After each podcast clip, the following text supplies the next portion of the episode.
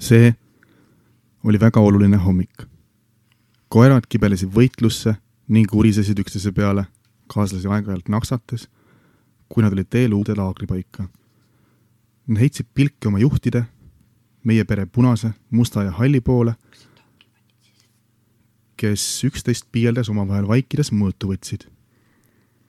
kui nad jõudsid oma uue laagripaigani Kivisilla juures, istusid nad ringis maha ja hakkasid pilvise taeva poole ulguma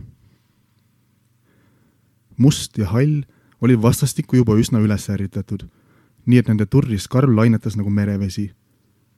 viimased kuud hulkuri elu ja kõikjal vedeleva mädaneva inimliha söömine olid äratanud nende iidsed mälestused, mis olid aastatuhandeid kestnud kodustamise vältel uinunud. Nende südames kees viha inimeste, nende püsti liikuvate kahejalgsete olendite vastu ja inimliha söömisel oli märksa olulisem tähendus kui lihtsalt korisevate kõhtude täisvitsutamine. palju tähtsam oli see ebamäärane tunne, et nad on inimeste maailma vastu mässu tõstnud, et kätte maksta koerte orjastamise ja alandamise eest. kuid ainult meie pere kolm koera olid võimelised selle ebamäärase tunde muutma juhtmõtteks ja sellega ellu viima. see oligi põhjus, miks kõik teised koerad olid nõus neile alluma ja nende järel käima. kuigi sellest üksi oleks olnud ilmselt vähe. Nende suurus ja jõud, nende kiirus ja valmisolek ohverdada ennast meeletus rünnakus ei olnud nende tõusmisel juhtideks mitte vähem olulised. voli pärast inimliha söömine oli paljude koerte välimust kõvasti muutnud. Nende karv oli läikima hakanud, kered muutunud paksemaks ja tugevamaks Nende lihased olid valguküllusest kasvanud. Nende iseloom oli muutunud metsikumaks ja võitlevamaks. kui nad mõtlesid tagasi sellele, kuidas nad inimeste juures olid toidujäätmeid süües elanud, tundsid nad häbi. rünnak inimese vastu oli koerakarjas loonud juba omamoodi varjatud ühise teadvuse. juba mõni aeg tagasi olid aga koerakarjas hakanud ilmnema kolme grupeeringu vahelised vastuolud alguse sai see ühest mitte üldse kes teab kui suurest asjast. üks musta kamba lõhkise konuga ahnepäits lihtsalt lõi ühelt halli kamba valgelt koeralt üle inimese käe, mida too oli juba järama hakanud. Nende vahel tõusis muidugi tüli ja armkoon pures valget tagumisest jalast. armkoonu selline häbematus ajas halli kamba koerad aga vihale. Nad tormasid talle kallale ja kiskusid ta lõhki, nii et soolikad väljas musta kamba kättemaks halli kamba koertele viis mõlema kamba üldisele omavahelisele kismale, kus üle paarisaja koera pureles nii, et karvatutid lendasid ja vaiksest tuulehoos jõe peale kandusid. punase kamba koertes süttis samuti võitlusiha ja juhust kasutades sekkusid nad purelusse. meie pere kolm koera säilitasid meelerahu ega sekkunud kismasse. Nad istusid maas ja jälgisid toimuvat ükskõikselt. Endal silmad aga verest punased. koerte võitlus kestis oma paar tundi.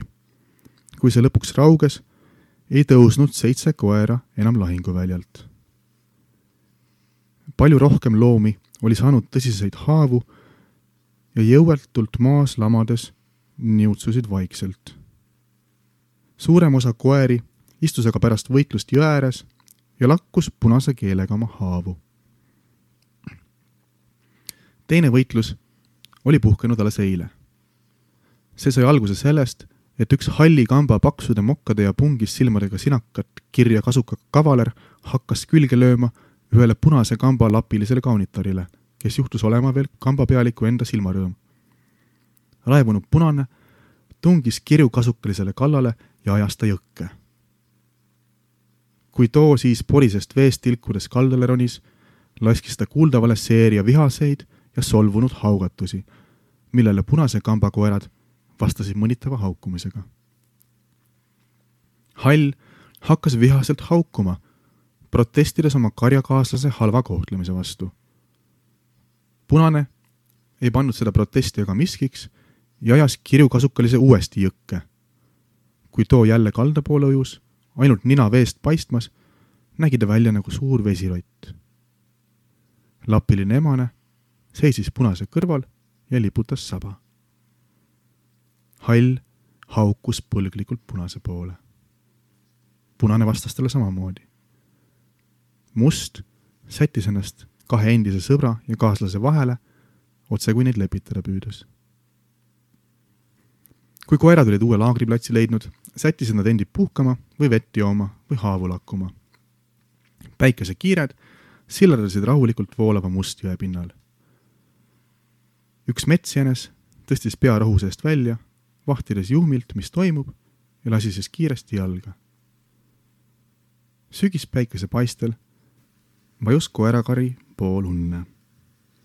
kolm juhti istusid koos, silmad pool kinni, otse kui meenutaksid möödunud aegu. punane oli elanud viinaköögis rahulikku vahikoera elu. kaks vana koera olid siis ka veel elus olnud. ja kui viie koera vahel teinekord tuligi tülisid ette, olid nad enamasti ometi üks suur ja sõbralik koerapere ta oli kogu kambas kõige nässakam ja ükskord, kui ta sai kärnad, ajasid teised ta enda juurest ära. punane läks idapoolsesse hoovi, püherdas sorgokestadel ja ta nahk sai jälle terveks. aga kui ta tagasi tuli, oli ta eraklikum kui enne ning põlastas musta ja halli ja nende kommet pugeda tugevamate ees ja kiusata nõrgemaid. samuti nende lipitsevat saba liputamist. punane taipas, et koerte tänane esinemine oli tunnistus selle kohta, et käimas on võimuvõitlus. sõnum oli nüüd edasi saadetud kolmele juhile ja ülejäänud koerad olid seetõttu üsna rahumeelsed. see kirjukasukaline, kes polnud vaatamata mitmele hoiatusele oma käitumist parandanud, püüdis nüüd karja teiste koerte vahel tüli üles kütta. mõne aja pärast juhtus aga midagi, mis käivitas asjade edasise arengu. üks vana kikkis kõrvadega emane pressis ennast musta külje alla, pani oma märja külma nina vastu tema oma, pööras siis ringi ja hakkas musta nina all saba liputama. must tõusis püsti ja hakkas oma uue silmarõõmu ümber ringi hüppama punane ja hall vaatasid pealt. punane laskis end pikkamööda kõhuli maha ja vaatas hallile otsa, kes kargas korra pealt püsti ja paiskas musta jõe kaldale pikali. koerakari ajas ühe korraga ennast püsti ja jäi algavat kahevõitlust jälgima.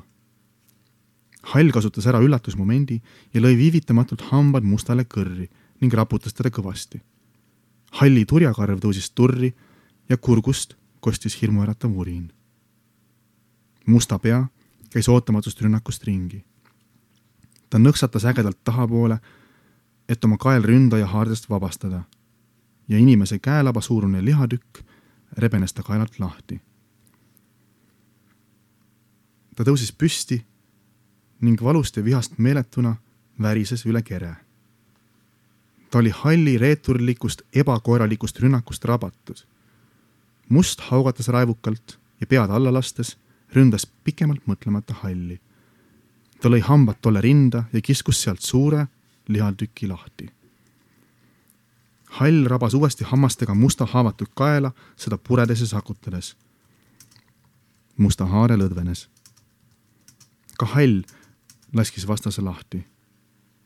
musta kaelalt ripendas alla suur tükk nahka. punane tõusis aegamisi jalgadele ja vaatas ükskõikselt musta ja halli purelemist. musta kael oli peaaegu murtud. ta katsus tõsta pead, aga see vajus tagasi maha. katsus uuesti, aga ikka ei jaksanud. ta haavast purskas verd. oli näha, et temaga on lõpp. hall paljastas hambad ja haukus võidukalt. siis pööras ta ennast ringi ja seisis silm silma vastu punasega, kelle näol paistis olevat tige irve. hall värises. punane sööstis ilma hoiatamata hallile kallale ja kasutas oma lemmikvõtet, paisata haavatud vastane kõigepealt sellili ja enne kui hall jõudis uuesti jalule tõusta, lõi punane oma hambad talle rindu. tugeva pearapsuga rebis ta halli rinnalt naha lahti, nii et selle all tuli nähtavale toores punane liha. Kui hall lõpuks jalule sai, tolknes tal ta enda nahk maad pühkides esijalgade vahel ja tema kaeblik kiunumine andis märku, et ka temaga on kõik läbi.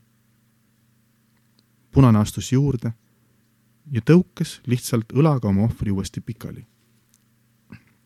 ja enne kui hall jõudis teha katsetki taas püsti tõusta, oli kogu kari tal kallal ja koerte teravad kihvad muutsid ta kiiresti veriseks tõmbuks. Kui punane oli nüüd võitnud oma kõige ohtlikuma rivaali, tõstis ta saba kõrgele üles ja urises valjult katkutud ja verise musta peale, kes suutis vastuseks vaid haledalt haukuda ja saba jalgade vahele tõmmata. ta vaatas punase poole armu paluvate silmadega, kuid teised koerad, kes ihkasid võitlusele lõpplahendust, tungisid peale ja sundisid musta tegema enesetapjaliku hüppe jõkke. Ta pea ilmus veel korra või paar veepinnale, enne kui lõplikult vee alla kadus. sügavusest tõusid pinnale vaid mõned mullid koerad kogunesid ringi ümber punase, paljastasid hambad ja lasid kuuldavale võiduka ulgumise taevas rippuva pleekinud päikese all tollel ühel vähestest selgetest päevadest sel sügisel